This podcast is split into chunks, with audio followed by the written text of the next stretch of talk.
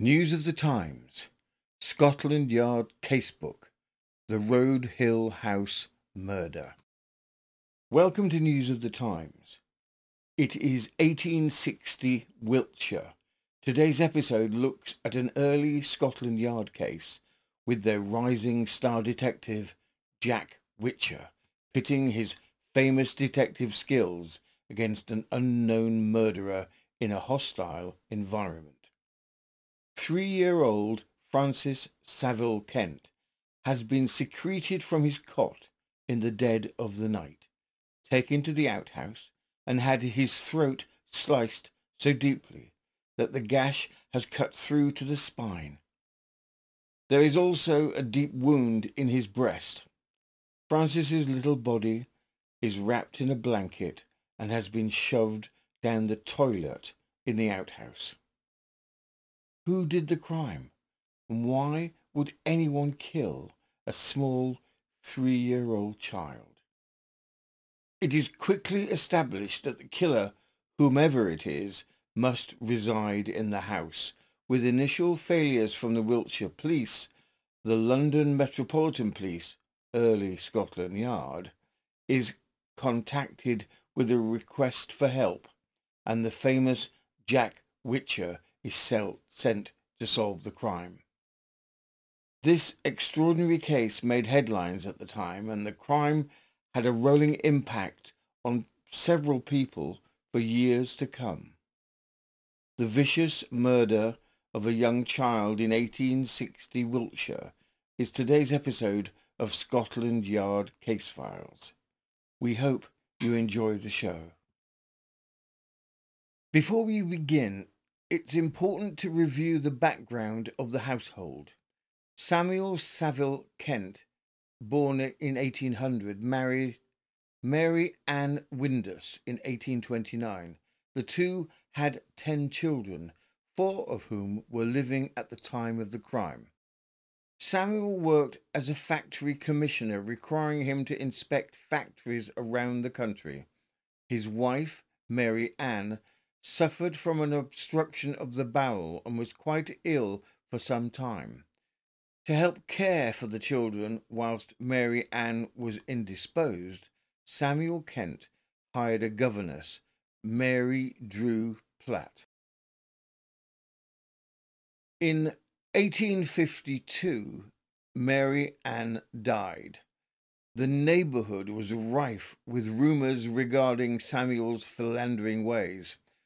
One year after the death of Mary Ann, Samuel married Mary Drew Platt, the governess. The household.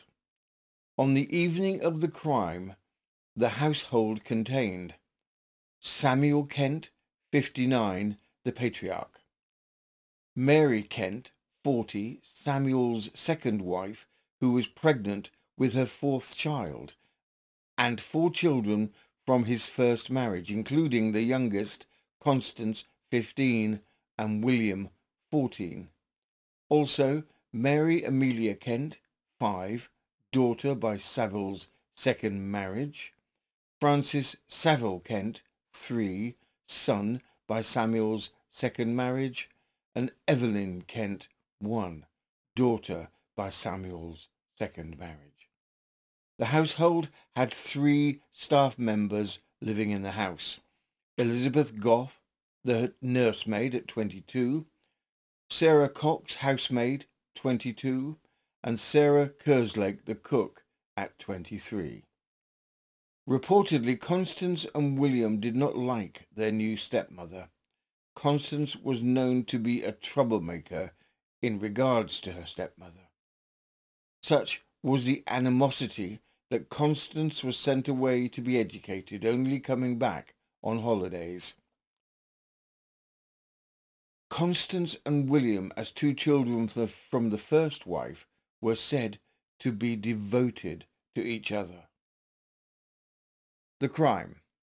Sometime at night within the house on the 29th of June, the nursemaid noticed that three-year-old Francis was not in his cot.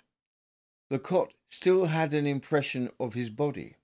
The nursemaid assumed that Francis had been picked up by his mother and thought no more of it.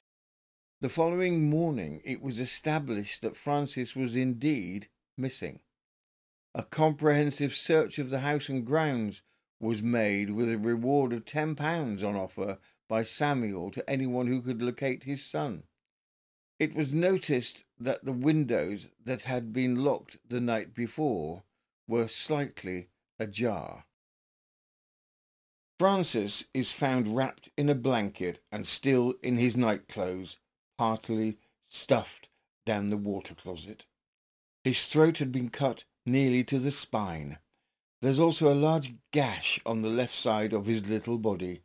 Interestingly, there was no blood in the water closet, and Francis had considerable bruising around his mouth. From the Bristol Daily Post, the 3rd of July 1860. Barbarous murder. A shocking tragedy was perpetrated at a village called Road. Barbarous murder. A shocking tragedy was perpetrated at a village called Road, four miles from this town, on Saturday morning last. Mr. S. S. Kent, a gentleman holding a lucrative appointment as inspector of factories for this district, lives in a retired house standing in its grounds at Road. On Saturday morning, about seven o'clock, it was found that one of his sons, a fine boy just four years old, was missing from his cot in the nurse's room in which he usually slept, and after an hour's search, his body was found stuffed down the seat of a privy on the premises, the throat being cut from ear to ear, and a large stab being apparent in the region of the heart, evidently inflicted after death. The child was wrapped in the blanket belonging to its bed and appeared to have been killed whilst still asleep. The perpetrator is as yet undiscovered, but of course the most diligent inquiries are being made. It is thought that the guilty person or persons, for it seems almost incredible that one could have done it alone, must have been in the house overnight, for all the fastenings were untouched, just as they had been left the previous night. When examined by Mr. Kent, with the exception of the drawing room window opening onto the lawn, this was found partially open and the shutters unfastened, but no violence had been used either there or at the drawing room door, which was locked on the outside overnight. The wounds were inflicted apparently with a large carving knife, but no such weapon or any clothes stained with blood have as yet been found on the house or the premises. The family consists of Mr. and Mrs. Kent and children, the three girls and a boy by the first wife, and two girls and the deceased by the present Mrs. Kent. It is a singular fact that nearly three years ago the youngest two children by the first wife, Constance and William, conceived themselves to be ill treated, and they started off both in boys' clothes and were not found for two days. They have now just returned from school. It seems almost incredible that the child could have been abstracted from the nursemaid's room without her knowledge, but not the slightest suspicion attaches to her. The affair has occasioned great consternation in the neighbourhood. The nursemaid's antecedents are looked into. Checks show that she has an unblemished record and to having been highly spoken of in her previous employment. Her reason for not attempting to find Francis when she discovered he was missing was that she thought he had been collected by his mother and placed in her bed. It is for this reason that a search was not made for Francis until the morning when it was realized that no one had him. From the Bristol Daily Post, the 4th of July, 1860, the late mysterious and atrocious murder at Frome. The inquest on the body of Francis Saville Kent, aged four years, the victim of the diabolical outrage which has astounded the whole of this neighbourhood, was held on Monday at the Temperance Hall before Sylvester Esquire, coroner for Wiltshire. The inquiry was conducted in the Temperance Hall, which was crammed to excess. Mr. Rodway of Trowbridge, solicitor, attended to watch the case on behalf of Mr. Kent. The nursemaid, out of whose room the deceased was abstracted, the housemaid who examined the drawing room fastenings in the night before the murder and found them undone, and the persons who discovered the dead body in the water closet were examined, but no fresh facts of any kind were elicited, and the barbarous affair still remains in the inexplicable obscurity which has hitherto characterized it. Constance and William Kent, a half sister and half brother of the deceased, were also examined, but no new information was gained. The superintendents of police from Frome, Trowbridge, and Devizes, and the chief constable of Wiltshire were in attendance after a five hours inquiry. The jury returned a verdict of wilful murder against some persons or person unknown. On the 8th of July, little Francis Sackville Kent is buried. The grief of the father is said to be intense. The only mourners at the burial are Samuel Kent and William. Wiltshire Constabulary. There were many complaints throughout regarding the alleged errors made by the Wilts police in the case initially, thereby making things that much more difficult when Scotland Yard was called in. One example of their supposed bungling was the night dress incident. The night dress. During the initial investigation, a blood stained nightdress was found stuffed up the chimney. The chief inspector of the constabulary ordered that the room would be watched in hope of the killer coming to collect and destroy the evidence. The plan was a failure, as the watching police found themselves locked into the kitchen whilst the bloody nightdress was whisked away, never to be seen again. With the Wiltshire constabulary officers being easily tricked into being locked into the kitchen and the removal of vital evidence, there is pressure to bring in outside help. Jack Whicher Whicher was one of the eight original detectives of the newly created detective branch of the Metropolitan Police what would become Scotland Yard.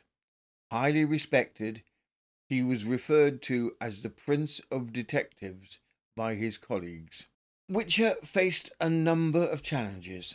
The constabulary did not want him and were unhelpful. The populace in general were unhelpful with this outsider from London coming in to pry into the affairs of the local. The Kent family were upper class, and Whicher came from a working class background. This was relevant in 1860. Lastly, Whicher, in his investigations with the woman of the family, had to be most careful to follow the prescribed social decorum of the day. From the Bristol Daily Post, the 17th of July, 1860, the late mysterious murder at Road. Inspector Whicher of the Metropolitan Detective Police arrived at Trowbridge yesterday evening and proceeded to Road this morning to investigate this mysterious case. The magistrates of the Road Division held a further conference this morning in the Temperance Hall, during which Elizabeth Gough, the nursemaid, was brought before them and liberated. The magistrate had little to communicate of their proceedings of that day, beyond the fact that Inspector Whicher, a detective officer, had been sent down from London, and the investigation was now placed in his hands. A reward would be immediately offered £100 by the government and £100 on the part of Mr. Kent to any person giving such information as should lead to the conviction of the perpetrator of the crime, together with a free pardon to any accomplice or person not being the actual murderer. The nursemaid had been discharged and had been informed that she was at liberty to go where she liked, and she had stated her intention of returning to the discharge of her duties at Mr. Kent's house. Mr. Lopez, another magistrate, said that the house had been re examined and researched in every possible way. The best superintendents of the force had been engaged in the investigation, and it was only an act of justice to the police and to the magistrates to state that they had used their utmost exertions in endeavouring to train out the guilty party. Hostility to an outside detective from London was rife. Whicher encountered sullen responses to his queries and a lack of support from local constabulary. Residents of the village were equally, equally less than helpful. Whicher turned his attention to the residents in the house. Who had the means and who had the motive? Constance's night dresses. Ostensibly, Constance was supposed to own three night dresses. However, she had in her possession only two night dresses, her third night dress having been borrowed from her sister. When asked about her missing night dress, Constance stated that she had placed it in the wash basket and that it had become lost in the wash.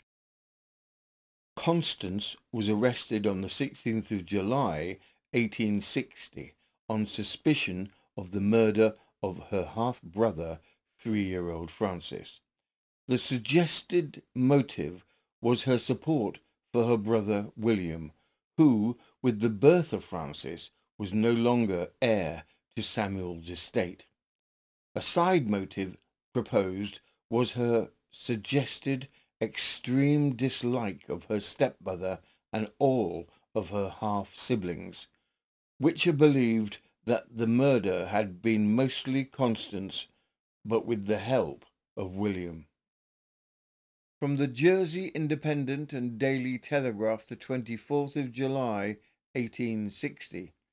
The apprehension of Miss Constance Kent. This morning at 11 o'clock, a meeting of magistrates was held at the Temperance Hall in Road for the purpose of continuing the investigation into the murder of Francis Saville Kent under the mysterious circumstances with which the public are already familiar.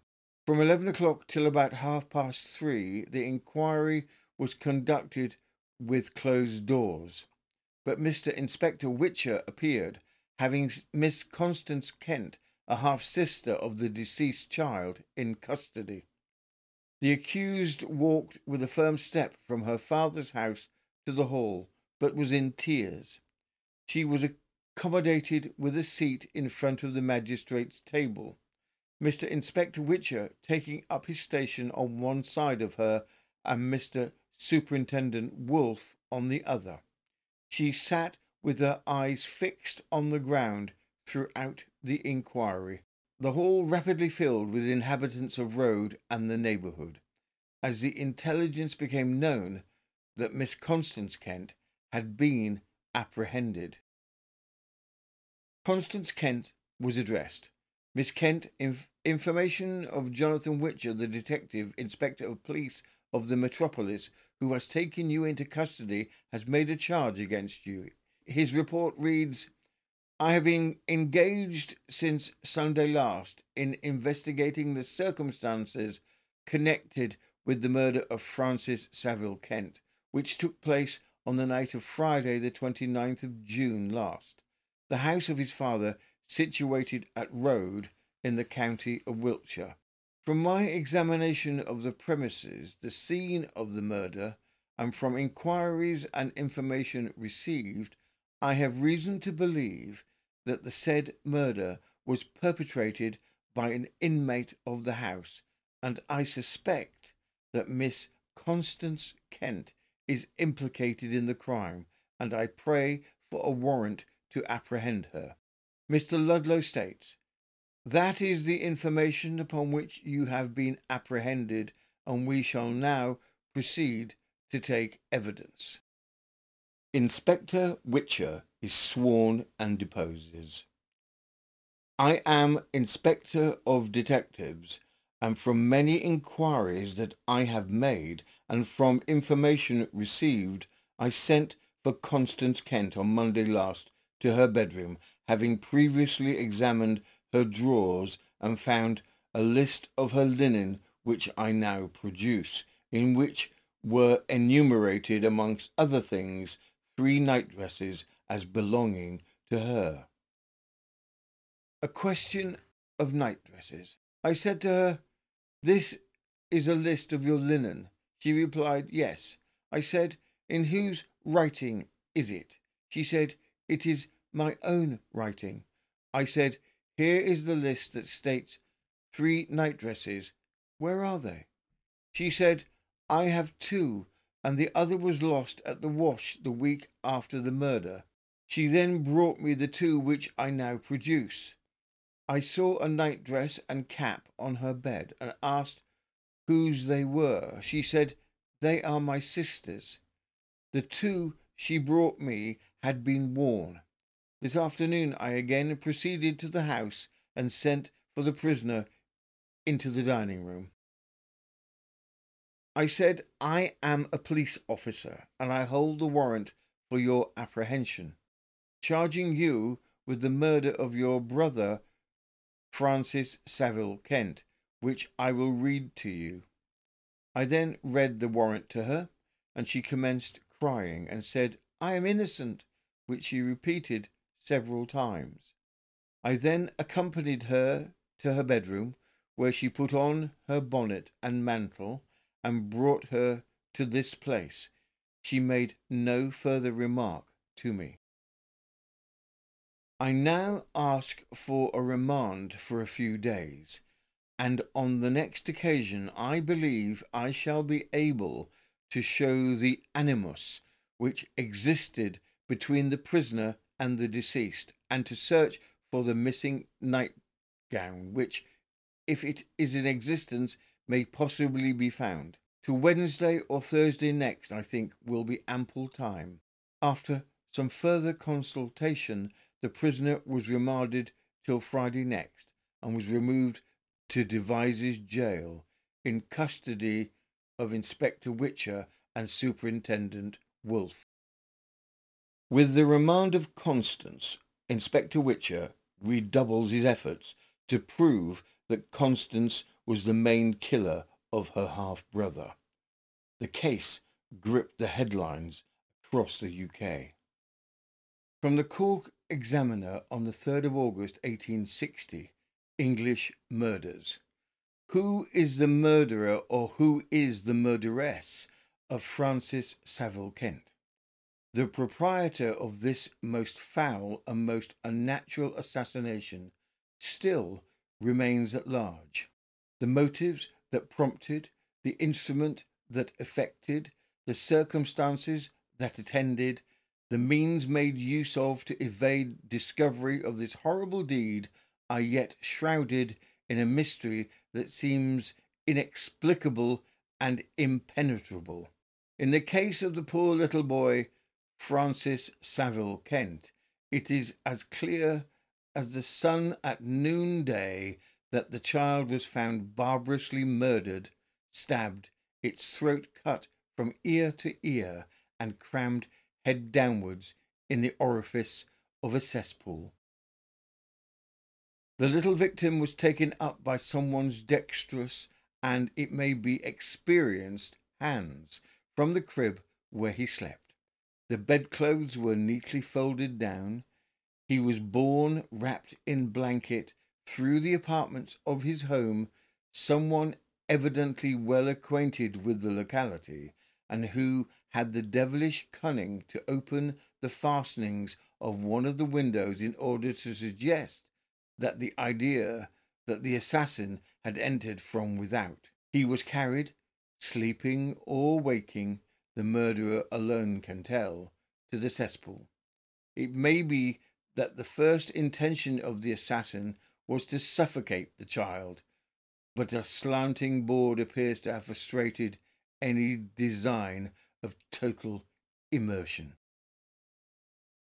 Then the more butcherly act of cutting the throat was performed, and the child was left and found as to have been described.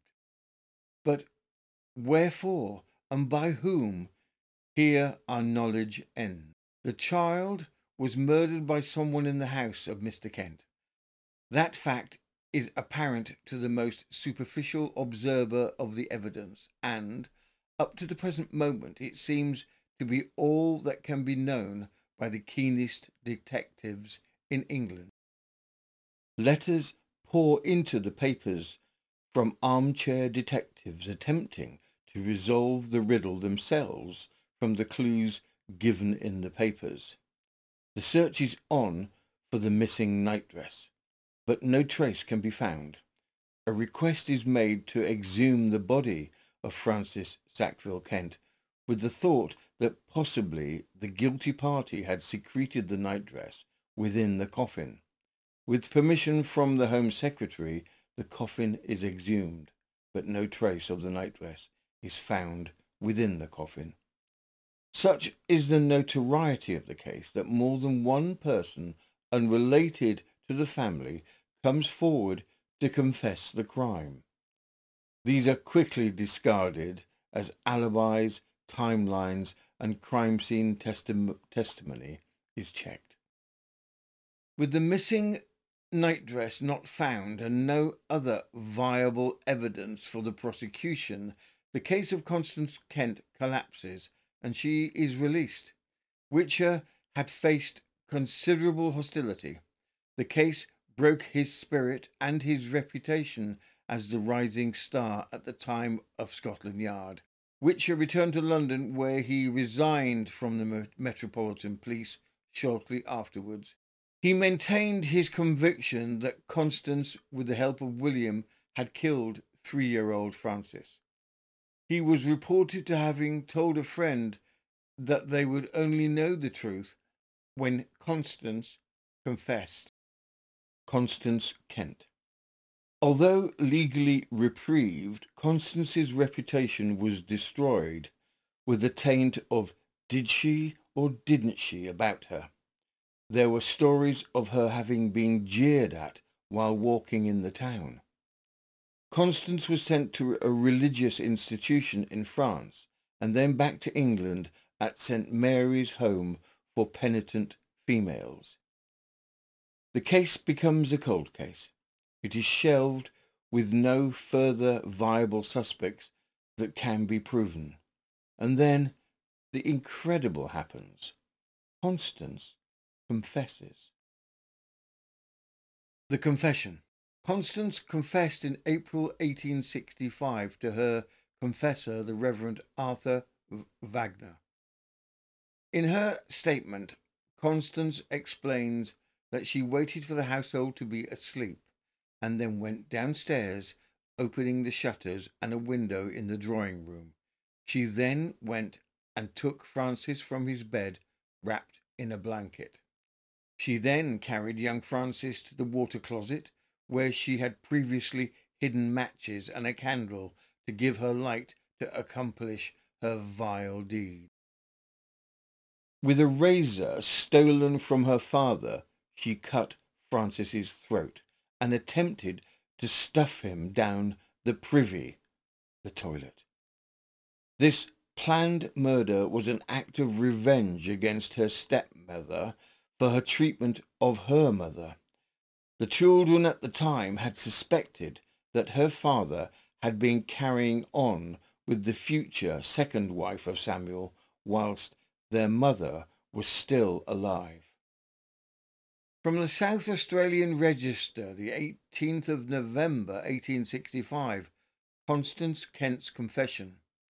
Dr. Bucknill of Rugby, the medical gentleman who visited Constance Kent to give an opinion on the subject of her sanity, has published at her particular desire a confession which she has made to him of her crime. On the night of the murder, she undressed herself and went to bed because she expected that her sisters would visit her room. She lay awake, watching until she thought that the household were all asleep, and soon after midnight she left her bedroom and went downstairs and opened the drawing room door and window shutters. She then went up to the nursery, took the child from his bed, and carried him downstairs through the drawing room. Having the child in one arm, she raised the drawing room window with the other hand, went round the house and into the closet, lighted a candle which she had secreted there, and placed it on the seat of the closet, the child being wrapped in the blanket from his cot and still sleeping. And while the child was in this position, she inflicted the wound in the throat with a razor of her father's, which she had procured a few days previously. She says that she thought the blood would never come, and that the child was not killed, and she thrust the razor into its left side and put the body with the blanket into the vault. She went back to her bedroom, examined her dress, and found only two spots of blood on it. These she washed out in the basin and threw the water, which was but little discoloured, into a footpan. She took another of her nightdresses and got into bed, and in the morning her nightdress had become dry where it had been washed, and she folded it up and put it into the drawer. Her three nightdresses were examined by Mr. Foley, the police superintendent, and she believes also by Mr. Parsons, the medical attendant of the family. She thought the bloodstains had been effectively washed out. But on holding the dress up to the light a day or two afterwards, she found the stains were still visible. She therefore secreted the dress, moving it from place to place, and eventually burnt it in her own bedroom and put the ashes or tinder into the kitchen grate. As regards the motive of the crime, says Dr. Bucknill, it seems that, although she entertained at one time a great regard for the present Mrs. Kent, yet if, if a remark was at any time made which, in her opinion, was disparaging to any member of the first family, she treasured it up and determined to avenge it.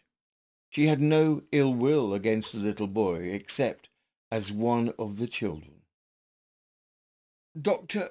Bucknill adds, She told me when the nursemaid was accused, she had fully made up her mind to confess if the nurse had been convicted, and that she had felt herself under the influence of the devil before she committed the murder, but that she did not believe and had not believed that the devil had more to do with her crime than he had with any other wicked action.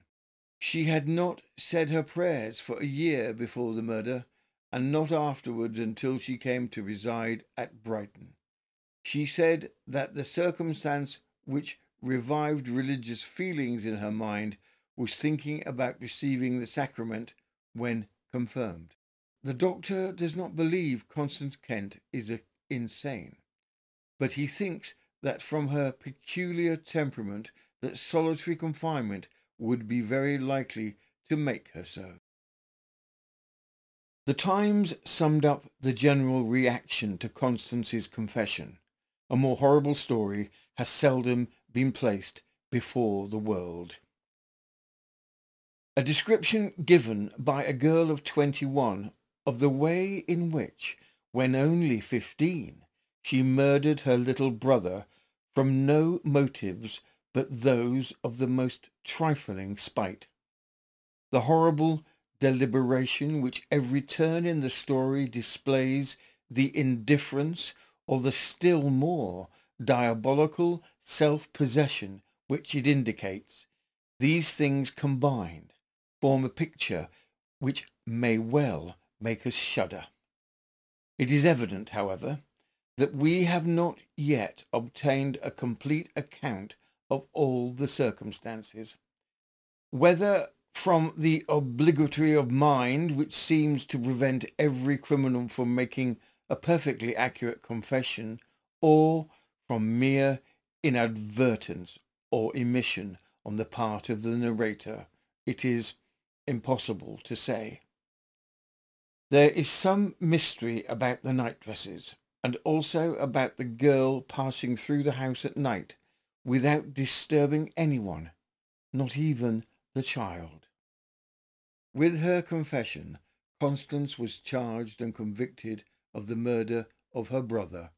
Constance was initially sentenced to death by hanging, but she was reprieved by Queen Victoria due to her youth. Constance served twenty years at various prisons, where she was employed in the laundry and later in the infirmary. She was released in July 1885 and she was 41 years old. Once Constance was released, she emigrated to Australia and joined her brother William in Tasmania. She held a number of different positions, including nurse and administrator in New South Wales. That concludes this episode of Scotland Yard Casebook, The Road Hill Murder. We very much hope you enjoyed the show. If you did enjoy the show, we will be grateful if you could like or subscribe to our little channel. We upload five days a week. Mondays are murderous as we delve into the dark side of Regency and Victorian crime.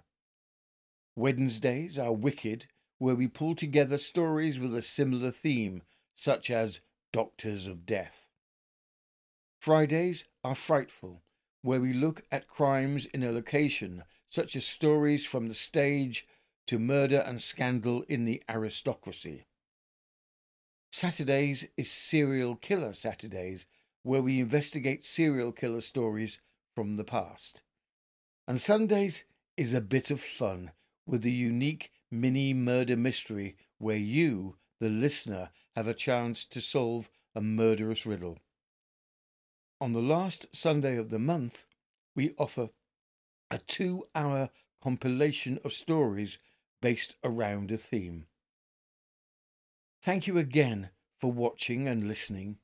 This has been News of the Times, and I am Robin Coles.